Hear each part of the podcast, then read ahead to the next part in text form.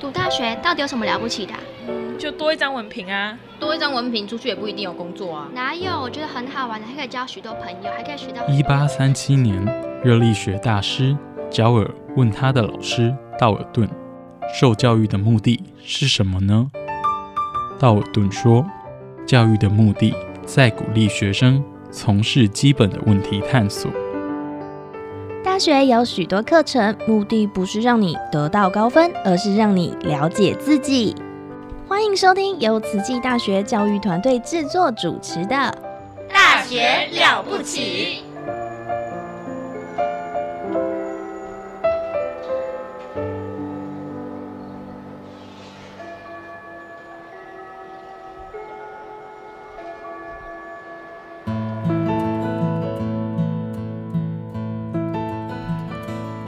欢迎收听《大学了不起》，我们的节目是慈大人物志，我是主持人陆秀芳。那我们今天呢，在我们的这个呃现场邀请到是我们慈济大学分仪系系主任温秉祥主任来到我们现场。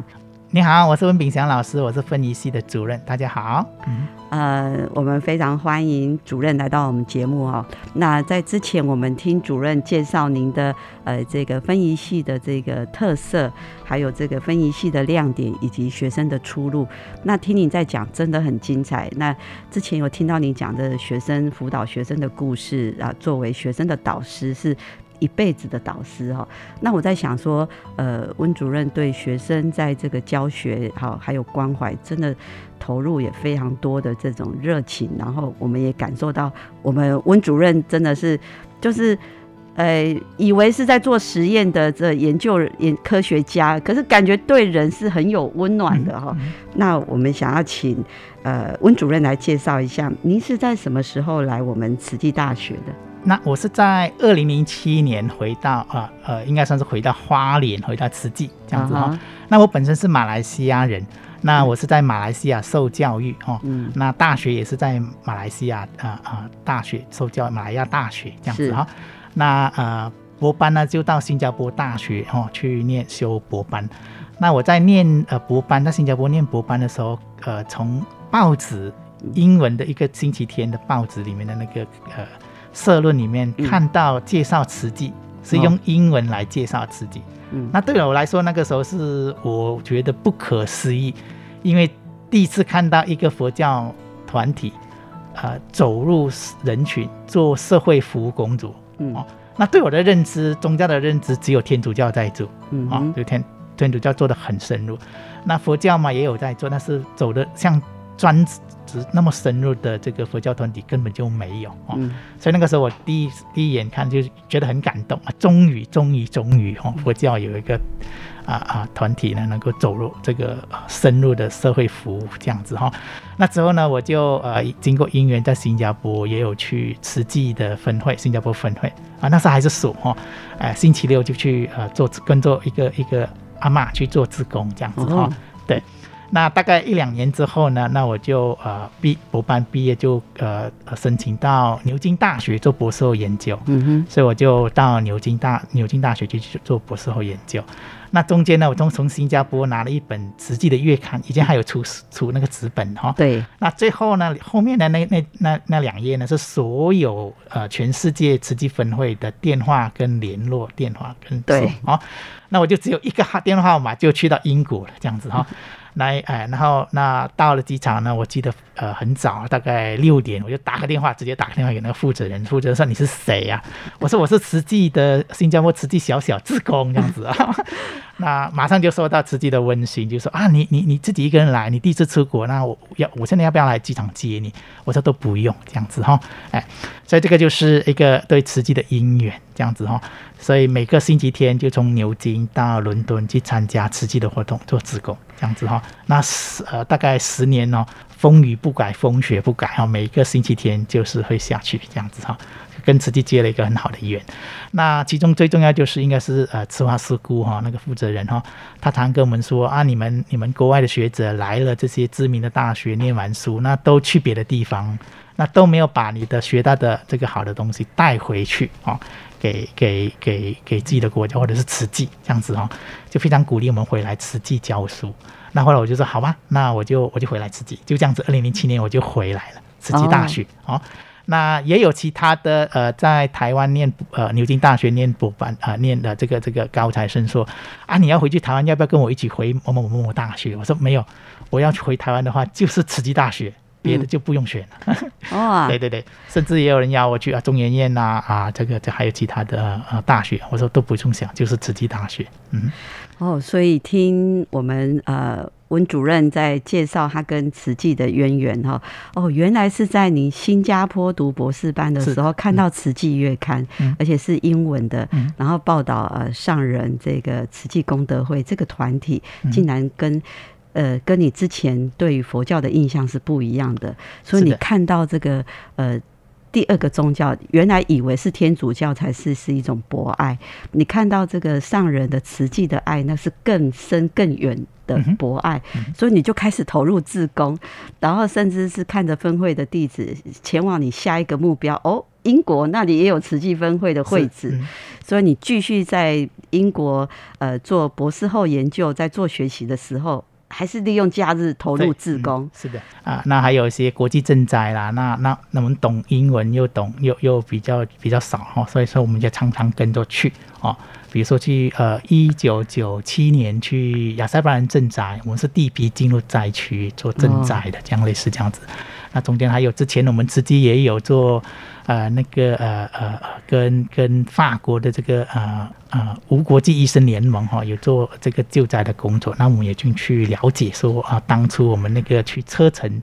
赈灾的那批药物哦，那的运送的情况是怎么样子，类似这样子哈、哦，都是我们这个呃在欧洲的各个委员们去去动这样子哈、哦。所以我们在这个慈济哈、哦，在援助各种哈、哦。灾难啊，国际的一种赈灾，其实这个语言真的很重要、嗯、因为我们到了不同的地方就要不同的语言，当地的语言。那我们知道温主任好像在中学的时候就会了五六种语言，是的、嗯、想要请主任分享为什么你会有在这么中学的时候就有这样的一个语言的 各,、嗯、各种语言的这种这种能力、嗯、好，那是跟马来西亚呃，非常独特的这个多元族群的一个一个环境很有关系哦。那又很感谢当初一九五七年啊、呃，从英国手英国人手上独立的时候哦，那英国人特别呃呃告诉我们，在宪法一定要保护各个族群的文化跟教育哦，语文语文跟文化。对，所以呢，我们小学有三种源流，非常特别。到现为现在为止，我也觉得是全世界仅仅有的啊、哦。嗯，所以我们有啊，那、呃、华人的村子有华人的小学，就是全部用中文来教华文华语、哦。以前我们念的，在八十年代念的还是繁体啊、哦，还是繁体哈。哦嗯哎，还是念婆婆摩婆哈、哦嗯。那啊、呃，印度人的乡村就会有印度文的小学啊、哦嗯。那还有那个呃那个呃英文呃，有的住在城市里面的华人，他们是啊、呃、念英校的，以前是念，所以他也有英文学校这样子哈、哦呃。当然也有马来文学校哈、哦。所以我们我那当地呢，一出去就是讲方言哦，像我是来自怡保，来自中部，他就是讲广东话的天天啊、呃、地方。嗯。那北部像槟城，跟南部像柔佛州。靠近新加坡，那么是啊、呃、北南都是福建话啊、哦，很通哦。好 ，OK， 所以呃，那如果你在那个地方长大，你就自然而然就会学学会当地的方言。像我在外面哦，就会讲方呃广东话。嗯，那我们是客家人，在家里都是讲客家话，跟阿嬷都是讲啊、呃、客家话，所以客家话就自然而然就学会了哦。嗯那我记得我去小学的时候也把中文学会了，也把马来文学会了，也把英文学会了。那在我的印象中，我开始会讲话的时候，这个呃呃客家话、广东话、中文已经学会了。到了 一, 一年级的时候啊、哦，我从来不记得我是怎么学的，哦、就自然而然就讲出来了。嗯、那马来文是在小学学这样子哈、哦，那英文小学也在学这样子哈、哦呃嗯。那到了中学呢，我们就全部统一，一定要上马来文的小学，国啊、呃、国民型的小学啊、哦嗯。那也有私立的，私立的就是中文的，呃、我们叫独中独立中学，那是中全中文教哦，跟台湾的体系是相通的这样子哈。所以我们呃在马来西亚长大的小朋友，就是到了中学的时候已经是会五种语言哦，很少是不会五种语言的哈、哦。那像北部南部的同学，他们甚至闽南话也会，所以六种语言语言哦、嗯哎。那有的小朋友如果他是住在马跟马来乡村很接近，或者是印度人的村子很接近的时候，那个方那个印度语跟马来语他们也会。哦，这样子哈，对，这个很可爱的一个一个一个情况，所以我们马来西亚有这个特有的一个环境哈、哦，哎，那虽然在呃呃语言学家或者是呃人类教育学家来说，他会觉得说小朋友如果学习太多语言，呃是可能不是一个好的事情这样子哈、哦，但是其实我们我们自己身身历其境，我们觉得反而是一个优势，因为之后呢，你长大之后你就可以跟很多很多人交流。这样子对，完全没有隔膜、哦、对、okay, 而且多种语言的学习是在一个非常自然的环境，是的，不是刻意 的, 是的所以就像温主任说的，他在、呃、小一的时候，他客家语因为家里是客家人、嗯、他所住的是怡保，怡保那边广东人、嗯、他也会讲、嗯、然后再加上同学当中也有会讲福建话的，所以你也能够跟他们沟通、嗯、那接着是主要是英文，那英文通畅无阻、嗯、你到国际是绝对没有问题、嗯、那在我们这个亚洲华人圈，这种语言到哪都真的是可以沟通，是的、嗯哦、所以温主任觉得会多种语言反而是一种优势，是的，是的、哦、尤其是在人际互动、嗯、或者是说要走出去国际，甚至是做志工服务，你会多种语言真的是可以抚慰，也是一个很好的一个人与人之间的交流、嗯嗯、还有一个比较特别的就是说、呃、因为你生长在多元族群的一个环境里面、哦、所以从小我们的教育就是告诉我们说一定要有包容的心、嗯、一定要认识别族的一些风俗习惯、啊嗯、他们他们禁禁忌的东西你们就不能去碰，比如说马来人他们是回教，他们不吃猪肉，不能碰猪肉，所以同学们，如果你到了中学跟马来同学一起学习一起上课的时候，当你是吃饭的时候，如果你自己带饭盒的时候呢，那、呃、我们一般主动自己主动会跑去一个小角落吃、呃、别人会觉得说、啊、你很可怜，其实我们觉得不是，我们觉得如果你在食堂吃的话会影响到别人，那是不礼貌的、嗯、那我宁愿就快快速速把它吃完就好了、嗯哎、那学校也不会说、啊、你你我们这边有马来同学有回教人不允许你带猪肉了，他也不会这样子，所以它是一个非常包容的一个环境、呃、甚至是差不多是自动自发、嗯、所以在那样子包有包容的一个一个环境，你长大的、呃同呃学呃、长大的孩子，他看对待事情事物就比较温和、哦、他会他会站在你的角度去看，这样子这种思考、嗯、那人与人的、呃、这个这个冲突就会降到最低，那反而是呃呃呃我们对这个所谓的这个呃谈判呢，或者是呃谈判或者是呃认识哦，这种这种会比较占优势，对对对、嗯、所以在一个多元文化呃成长学习的一个环境里，可以培养我们一种叫做包容跟尊重、嗯嗯、所以听温主任这样讲说，即便是马来人很多人回教徒他们不吃猪肉，可是中学生、哦、他们就知道说呃，我们还是可以吃我们自己的自己的食物，但是会懂得要尊重别人、嗯嗯呃、就是不要让别人在这么近的距离看到他们不吃的东西，是的，是的，这是小小的动作就可以看到中学生是尊重别人的、嗯、尊重跟我不一样的人、嗯嗯、其实我们在花莲或是在我们慈济大学也是有感受到，我们花莲也是一个多元族群啊，嗯嗯呃、就是原住民、呃、闽南客家呃、外省，那甚至还有我们的很多外外籍的、呃、新住民，其实花莲也是一种多元族群、嗯、慈济大学也是，慈济大学的国际生越来越多、嗯嗯、我们也觉得在慈济大学，虽然我们肤色不一样国家不一样，但是大家好像也都很自然而然 的, 的、嗯、在这个环境是、呃、算是、呃、相处的非常的温馨、嗯、对、嗯嗯、好，那听、呃、温主任这样子介绍他自己过去成长的历程很精彩，我们先听个音乐，我们接着再继续。唱一段拉萨萨呀，我感觉爱的力量，月光光的在脚下追着跑，勇敢的眼泪发烫。唱一段拉萨萨呀，眼泪慢慢的干了，顺着走就会找到了方向，那接近爱的地方。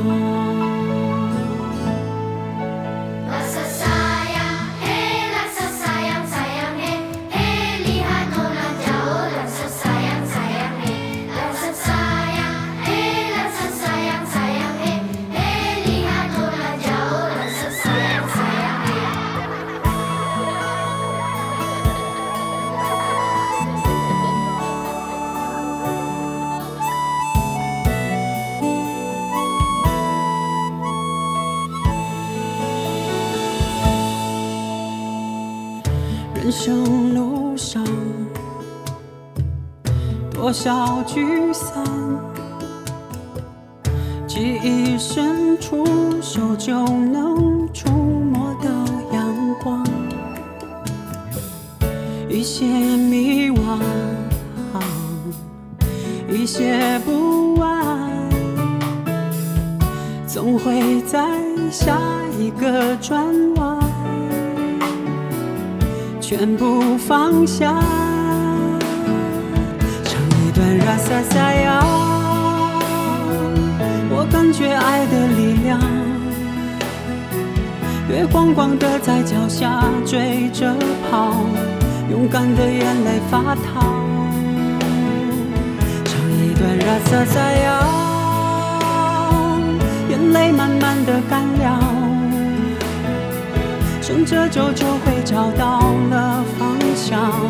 那接近爱的地方。唱一段拉萨萨呀，我感觉爱的力量，月光光的在脚下追着跑，勇敢的眼泪发烫。唱一段拉萨萨呀，眼泪慢慢的干了，顺着走就会找到了方向，那接近爱的地方，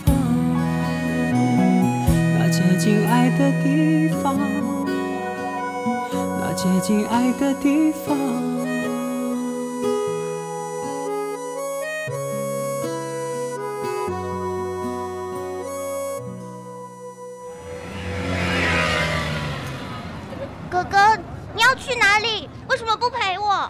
哥哥要去上大学啊。大学有什么了不起？大学很了不起，大学可以上到专业知识，甚至可以有很多很多的好朋友。妹妹，要不要跟哥哥一起去读大学啊？哎呀，我要。那哥哥就带你去听《大学了不起》。好耶，好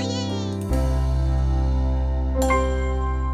欢迎收听大学了不起，我们是慈大人物志这个单元现场，呃，我们的来宾是分仪系系主任温秉祥主任。那刚刚主任在介绍他在两千零七年因缘际会呢，呃，在这个英国呃这个牛津大学担任着博士后研究，后来是经由慈济人的鼓励说啊，你们都学得那么多的东西，那为什么不不回来哦？那回馈给我们自己。呃，自己的这个慈济呢，或是就是给我们自己的国人哈一点，就是也一种回馈。所以温主任是在很多的考量之下，毅然决然说，其他都不用考虑，就是回慈济大学来任教。嗯、那温主任刚刚有介绍的这个呃多元文化跟尊重包容哈，那我们也可以感受到温主任其实在教学跟辅导学生，呃，自己虽然是兼行政职，但是就是很温馨，然后对学生也非常好。那我们可不可以请主任也来介绍一下？那你在教学研究这么繁忙的时候，那呃，你分享你觉得我们这个分仪系它未来的发展哈可能性有哪些呢？嗯，那我我们现在未来的发展就是跟现在最热门的叫精准医学、哦、结合在一起、哦、因为精准医学你一定离不开分子生物学跟生物化学，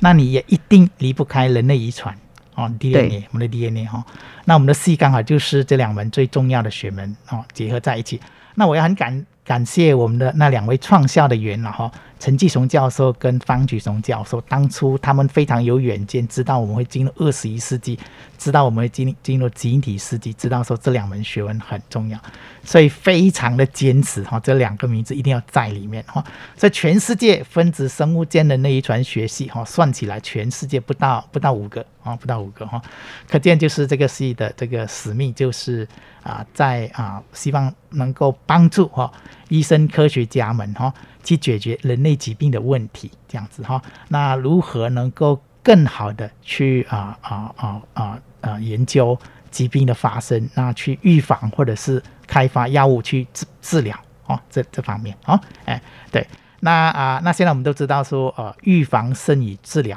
哦、对，那预防胜于治疗就是说你现在知道你先天遗传到什么，这个就是我们的基因体、哦、OK， 我们就会在人类遗传学教你们基因体世界教你们这样子、哦、那这个跟我们精准医学也非常重要，因为它已经到了所谓的量身定做的治疗方法、哦、是，那你得了什么疾病，那你是哪一个基因出了问题，你是哪一个新陈代谢出了问题，那我们根据不同病人的这个状况呢，基因的这个缺陷呢，来去看看现有的治疗方法药物是什么，那我们就会结合最好的治疗 给, 给你用这样子、哦、那目前呢这个正在开、呃、这个精准医学的治疗正在开发过程中、哦、那也是真是我们毕业生最好的发展的一个部分。那当然有的已经在走动了，比如说有的、呃、癌症的治疗标靶治疗、哦、那你、呃呃、某些癌症有如果有某些基因的、呃呃、高度表达，那已经现有的药物可以去抑制这些蛋白的话，这些那就是最好的治疗的方式这样子、哦嗯、所以在这个分析系的出路跟发展真的是符合我们人类健康的需要、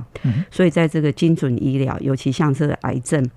癌症的话，它需要一些标靶治疗、免疫疗法，所以这个尊呃，精准医疗如果能够找对更适合的一个介入跟药物的话，其实是可以大大改善人类的健康。像我在精神科哦，我们很多精神科的药物，它其实是可以改善它某些的一些精神症状，但是它的药物吃下去之后，还是会有一些副作用。是的，所以现在很多这种遗传基因的研究也很希望说，能够对准它的一个症状，然后直接治疗，而不会产生药物其他的副作用。是的，是的，是的。所以呢，如果说对于这个人类的健康，还有遗传，还有预防重于治疗，在这个分析系的选择上面，真的是可以大大的对人类的健康是的是很有贡献的。哦，所以对人类健康的贡献，除了第一线人员、医师、护理，哦，那这些呃中医还有物理治疗，那其实在幕后的工程就是要靠这些科学家、研究人员。是的，好，大家一起合作。是的，好，正确。好，那。对于就是有关于我们真的其实只要你能够去找到自己的兴趣，发掘自己的优势，我想呃我们现在的年轻人大学真的很多、呃、科系也真的很多、哦、所以我们想呃请温主任在我们这节目的最后啊，给我们年轻人一些建议，如果你想要成为科学家或是想要探索自己，给我们的听众一些建议。好，那同学们就是、呃、你多看科普的呃，科普文章、科普的故事、哦、是科普的、呃呃、讯息、哦、那了解这些最新的科学方面，比如说今年是诺贝尔得主是谁啊？那他的在科学的贡献是什么？那为什么我们会给他诺贝尔奖、哦、那习惯去、呃、在每天去注意这些、呃呃、科学的故事、哦、那这个是可以培养你对科学研究的兴趣。哦、这些都是我们做科学家的这个、呃、行路历程，就是我们都是在年轻的时候被这些、呃呃、故事所吸引这样子、哦、那第二点呢是尽量去、呃、了解你自己，知道你的潜能在哪里，或者是你的最好的方向在哪里，那以后你学习的时候呢就是朝这个方面发展，因为只要未来你的工作的或者是就业的或者是你的职业的方向是你最有兴趣的那个部分的话，你会生活得很好， 你, 你会很快乐、哦、因为你会快乐的做这样子、哦、不要说是因为那个职业很很薪水很高，说你要去、呃、念这个，不要这样子选择，这样子对你人生未来可能因为你一天至少十个小时是要面对这样的事情，可能不会是你你你钱可能赚到的，可能不是你幸福的东西这样子、哦、所以我们在西东西方的这个教育里面，我们往往发觉西方的教育其中一个很重要的那个地方就是啊、教育是取伐他内在潜能的地方、哦、让他来到学校有能够发展，把他的潜能结合学习发展出来，那大学基本上就是一个潜能开发的平台啊，那我们有各种不同的老师，各种不同的行业，那你进来就选择你最兴趣的最厉害的那个老师，那去跟他一起学习，那毕业了之后你就是这方面的、呃呃呃、那个领域的、呃、带领者这样子、哦、OK，说多培养自己的兴趣这样子，各个方不同的方面这样子、哦 OK， 嗯、好，谢谢温主任给我们年轻人三个建议哦，就是说其实如果你对自然科学有兴趣的话，有些科普杂志还是要去看，那都会每一期都会有一些新的科学家产生，诺贝尔奖得主产生，或是新的研究产生。第二个，你一定要发掘自己的优势。我们在高中以前、国中以前，大家都拼成绩、拼分数，来到大学哦，是要拼更认识你自己。你对你自己必须要更了解，你去发掘你的优势哦，才能够提升你自己，把你的潜能发挥出来。那同学们，那如果你还没有找到方向的，没关系，那你就来分一析吧。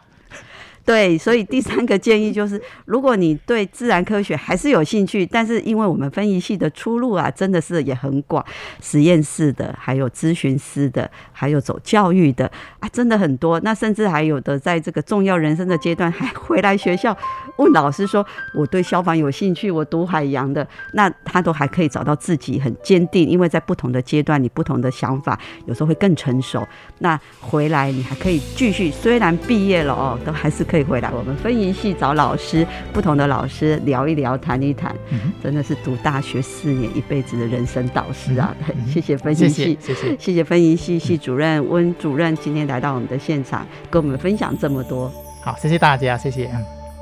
因为幸福不容易获得，要用年轻岁月交换，历经沧桑才有权利选择。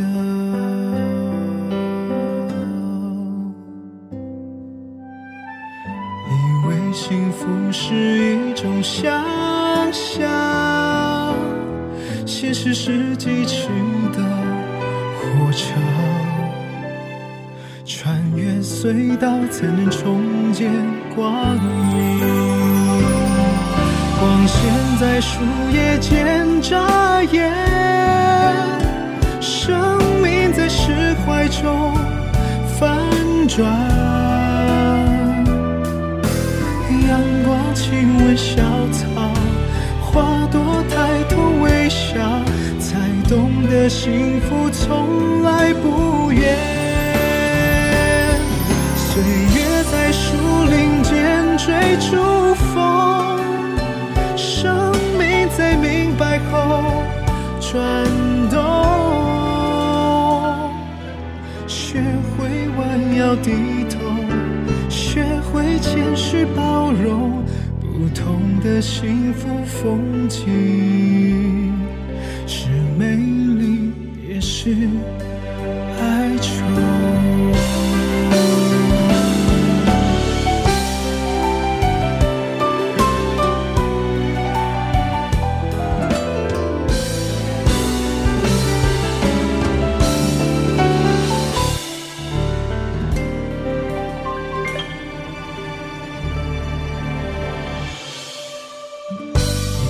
幸福不容易获得，要用年轻岁月交换，历经沧桑才有权利选择。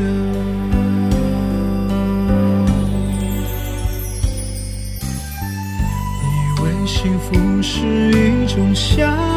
象，现实是崎岖的火车，穿越隧道才能重见光明。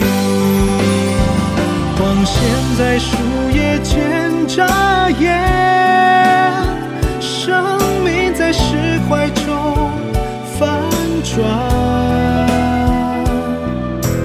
阳光亲吻小草，花朵抬头微笑，才懂得幸福从来不远。岁月在树林间追逐风，生命在明白后转动，学会弯腰低头，学会谦虚包容，不同的幸福风景，